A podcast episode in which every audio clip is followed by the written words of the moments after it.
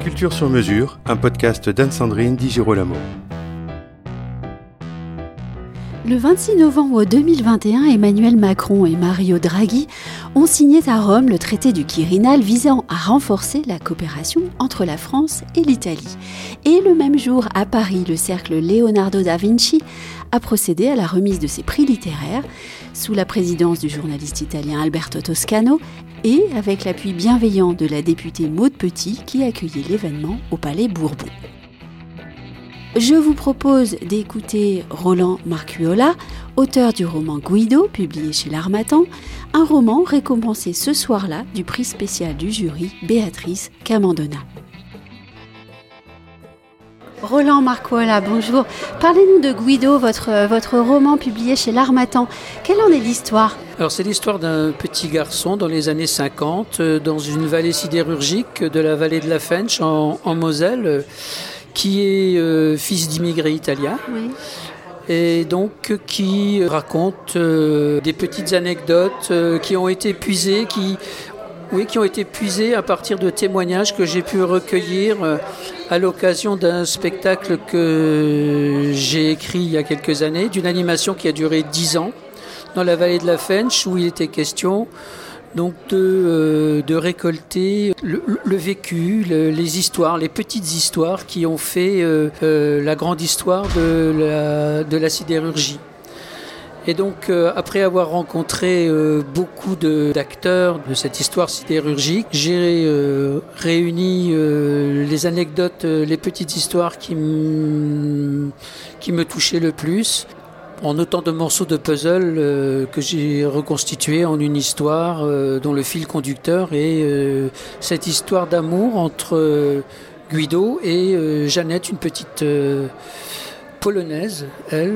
Donc c'est aussi l'évocation de l'immigration de, cette de cette région qui a qui a permis à cette région de, de cette région de s'enrichir et de prospérer et, de, se développer. Aujourd'hui, euh, cette région euh, est plus ou moins sinistrée, mais les gens s'y battent encore pour faire, euh, pour faire vivre le, pays.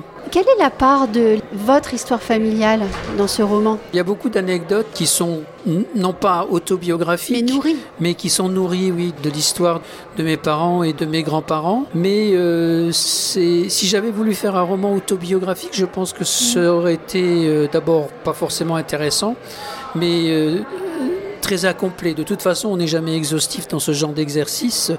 Euh, j'aurais envie de dire que c'est un roman impressionniste qui se nourrit qui se nourrit des petites histoires qui ont fabriqué la grande histoire, celle de cette région. Justement, vous parlez d'impressionnisme. Quelles sont vos références littéraires? En ce qui concerne euh, Guido, je, je dois dire que j'ai été pas mal, euh, comment dire, inspiré, je ne sais pas si c'est le mot, mais je suis tombé en amour avec l'hérital de, de Cavana. Alors, il était Hors de question évidemment de refaire l'hérital qui est euh, un, monument. Mais euh, si ce bouquin m'a énormément parlé, c'est qu'il raconte la petite histoire euh, donc de nos gens, de nos gens sur Marne en ce qui concerne l'hérital, mais qui ressemble par beaucoup d'aspects à ce que nous vivions nous dans la vallée, dans la vallée sidérurgique. Donc j'avais envie de raconter ça. Euh, un peu en hommage au, Rital. Et puis, euh, je dois dire que l'humour est, très présent dans, dans Guido, l'humour de, de, Cavana, j'espère, un peu frondeur, un peu insolent, euh, impertinent, je devrais dire. Et puis, de façon plus légère, j'ai envie de parler de, du petit Nicolas de Goscinny. C'est un, peu ce mélange. Je fais parler, je fais parler ce, ce gamin et ce travail de stylistique pour euh, rendre le, le, langage de, de l'enfance euh, était un travail pour moi très très très très intéressant. Quand on parle d'immigration, le public attend sans doute souvent la sensibilité et vous, vous parlez d'humour. Il y a beaucoup d'humour, mais il y a aussi beaucoup de sensibilité. Je ne vais pas dévoiler ce qui se passe dans le livre, mais euh, ce qui m'a touché tout à l'heure dans les mots d'Alberto Toscano, c'est que effectivement, euh, le roman bascule à un moment et euh, il y, a, y a des événements qui sont, qui sont très très sensibles et que j'ai pu, euh, je pense, bien décrire pour les avoir pour le coup, vécu moi-même. Comment en êtes-vous arrivé à, l'écriture dans votre parcours? Tout à l'heure, j'ai rendu hommage à, l'école publique et je dois dire que j'ai eu la chance d'avoir des instituteurs et des professeurs formidables qui m'ont donné l'envie d'écrire. Mm. je pense notamment à mon professeur de français de 6e, 5e et 4e, que j'ai eu 3 ans. Et parfois, il y a des petits événements comme ça qui qui détermine toute une vie. Je me souviens notamment de la première rédaction que j'ai eu à rédiger euh, en sixième, décrivait votre animal de compagnie. Et euh, j'ai parlé de la, de la chatte que nous avions à la maison. Et j'ai eu un 16. J'ai eu la meilleure note de la mmh. classe. Ça serait anecdotique. Mais j'étais, j'étais très fier et j'ai montré ça à ma mère. Et quand ma mère a lu devant moi le, la rédaction, elle m'a regardé, elle m'a dit C'est toi qui as écrit ça?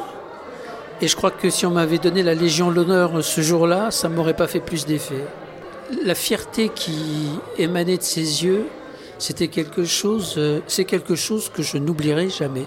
Et je pense qu'à partir de l'âge, j'ai dû me dire, je me le suis pas dit avec des mots, mais à l'intérieur, ça, ça a fait un remue-ménage et je me suis dit, je vais écrire. Lorsqu'on vous a remis euh, le prix euh, tout à l'heure, vous, vous avez, pardonnez-moi si ce ne sont pas les mots exacts, vous avez dit Comment ne pas remercier mes parents?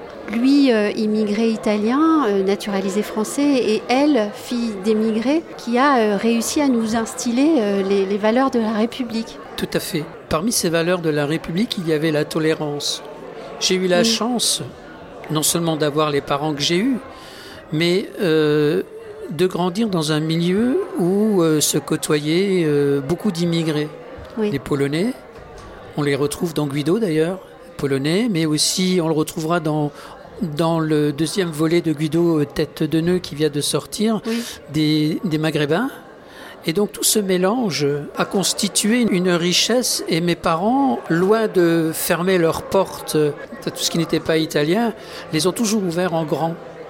Et on a pu se nourrir comme ça de, des différentes cultures. Et je me suis construit comme ça, mm. grâce à eux.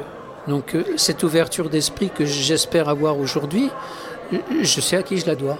Oui, se nourrir de plusieurs cultures pour mieux s'intégrer. Tout à fait, pour être complètement intégré et puis pour servir aussi, pour comment perpétuer euh, ces, valeurs, chose que j'ai essayé de faire en étant enseignant moi-même.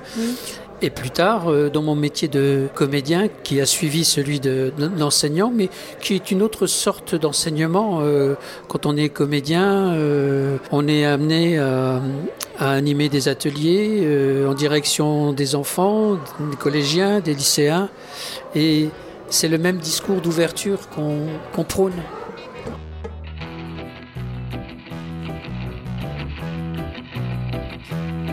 Retrouvez Culture sur mesure avec Anne-Sandrine Di Girolamo et ses invités sur toutes les plateformes de téléchargement ainsi que sur Gangflow. Suivez toute l'actualité de votre podcast Culture sur mesure sur les pages Facebook, Twitter et LinkedIn d'Anne-Sandrine Di Girolamo.